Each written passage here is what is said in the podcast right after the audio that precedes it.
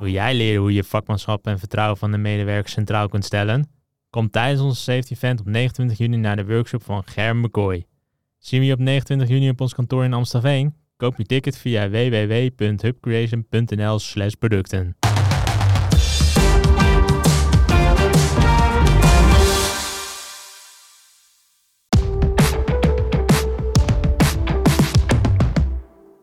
Als je kijkt naar organisatiedoelen, KPI's, dan gaan ze allemaal over dat wat we doen om succes zeker te stellen.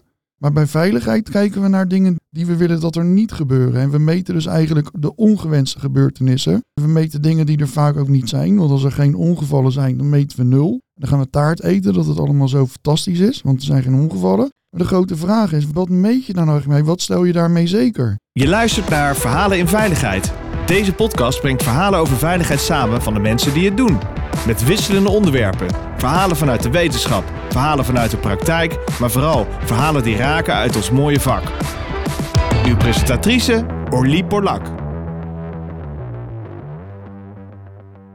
Welkom luisteraars, het is weer tijd voor een eh, mooie podcast. Ik heb een bekende in de studio, Gerben Bakooi. Hij is 22 jaar organisatieadviseur, bedrijfskundige, veiligheidskundige achtergrond, een echte man van de vloer. Ik vind hem een, een boekenworm, maar dat heb ik de vorige keer al gezegd. Als ik met hem praat krijg ik mega leeslijstjes altijd. En daarnaast auteur in spe en iemand met een uitgesproken mening. Dus vandaag gaan wij het gesprek even hebben over veiligheid. Gewoon in de breedste zin des woords. Wat verstaan we er nou gewoon onder veiligheid? Veiligheid, ja, is een woord waar iedereen een eigen beleving mee heeft. Wat het al gelijk interessant maakt om met elkaar over te sparren. Mijn visie op veiligheid is dat het gewoon echt wel een stuk breder dan wat je gemiddeld in gesprek over veiligheid naar voren krijgt. Voor mij is veiligheid het zekerstellen van succes. In de breedste zin. En dat dan ondanks alle onverwachte gebeurtenissen, alle VUCA waar we mee te maken hebben. Het feit dat we ondanks VUCA in staat zijn om succesvol onze doelen te halen, is veiligheid.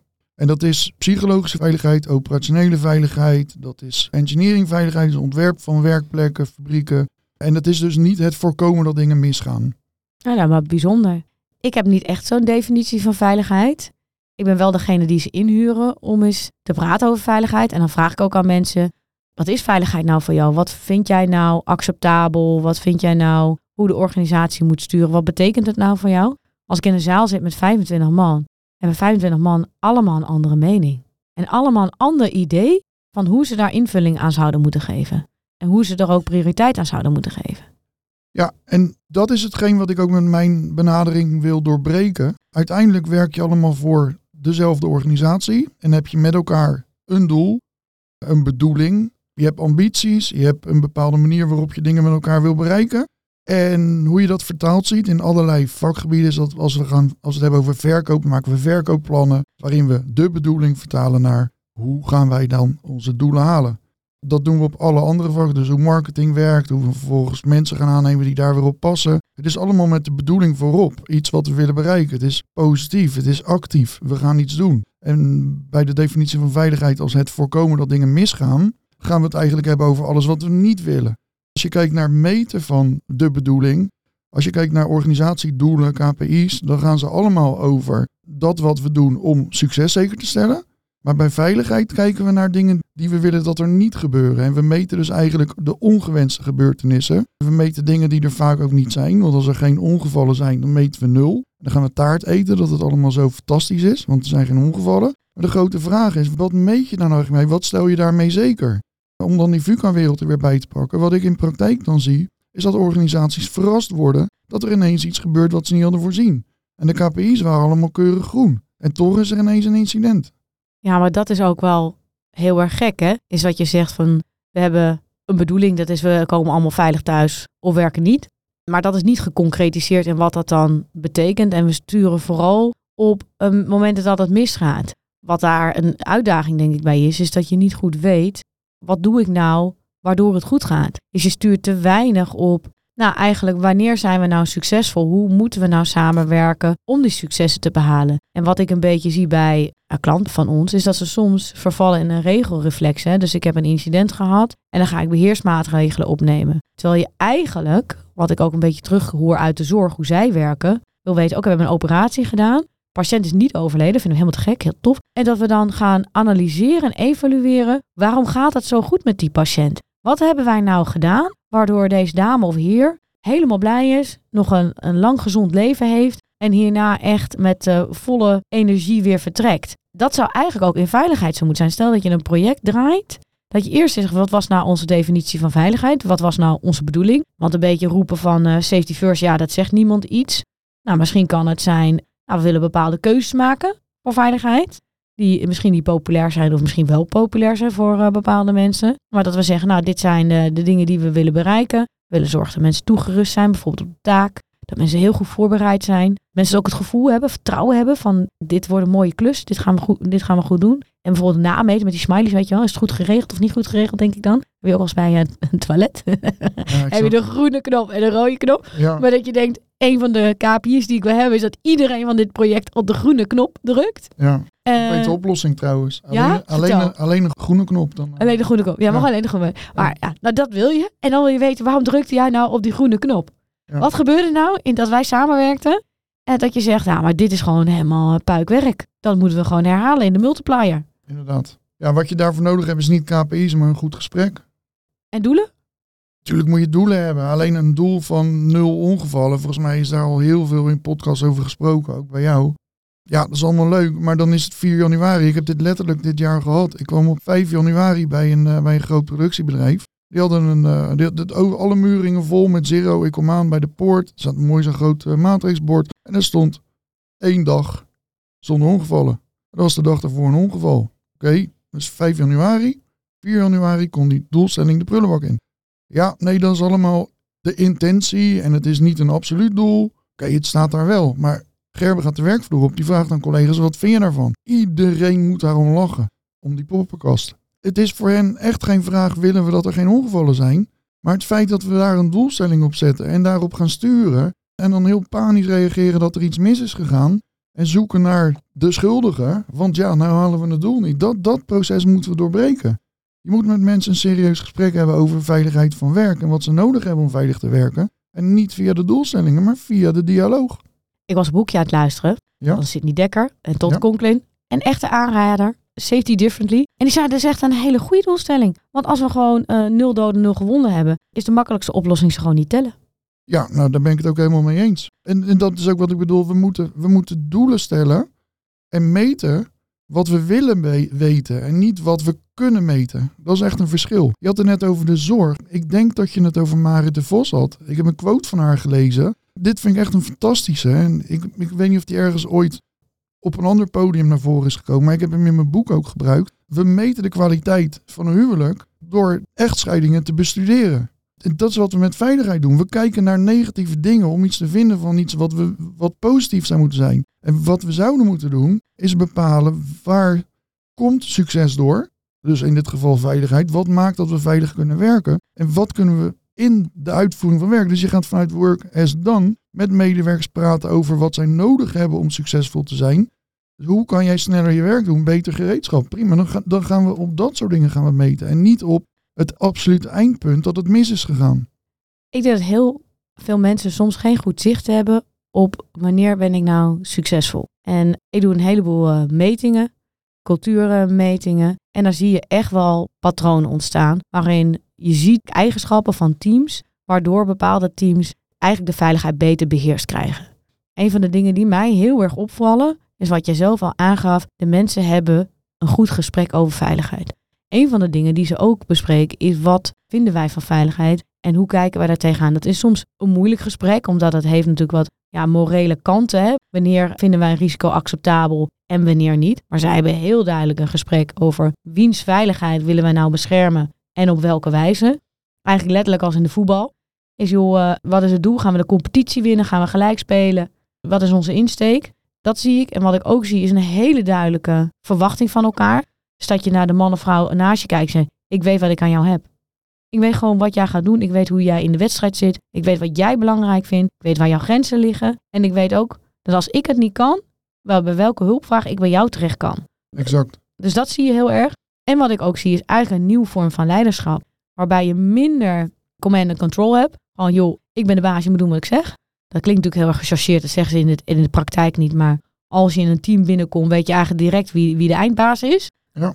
Nou, dat zijn de teams dat ik denk, nou, dat is een echt klein mini red flagje. De teams waar je binnenloopt en je weet niet wie de eindbaas is, dat is top. Ja. Dan zie je in één keer dat iedereen meedoet, aangehaakt is, eigenaarschap heeft. Ook zo'n vage term, maar eigenlijk laat het over meedoen, meepraten, meedenken. Erbij horen. Ja, Gehoord worden, gezien zijn. ja, maar ook gewoon denken, joh, ik mag gewoon een suggestie doen. Als ik zeg dat het werkt niet, ze zitten gewoon op mijn mening te wachten. Ja. Dan weet je eigenlijk gedurende dat hele gesprek niet van wie is nou degene die in control is.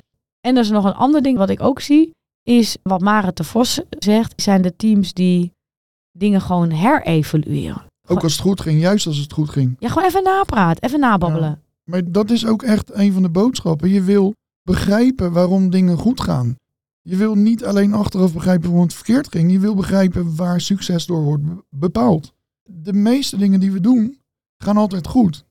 Niet dankzij alle werkafspraken, niet dankzij procedures, maar omdat we als mensen dynamisch, wendbaar zijn, omdat we goede bedoelingen hebben. We willen succesvol zijn, we willen samenwerken, we willen samen een resultaat neerzetten. Ik gebruik een voorbeeld vaak over wat ik zie in de bouw. Ik heb een aantal klanten in de bouw.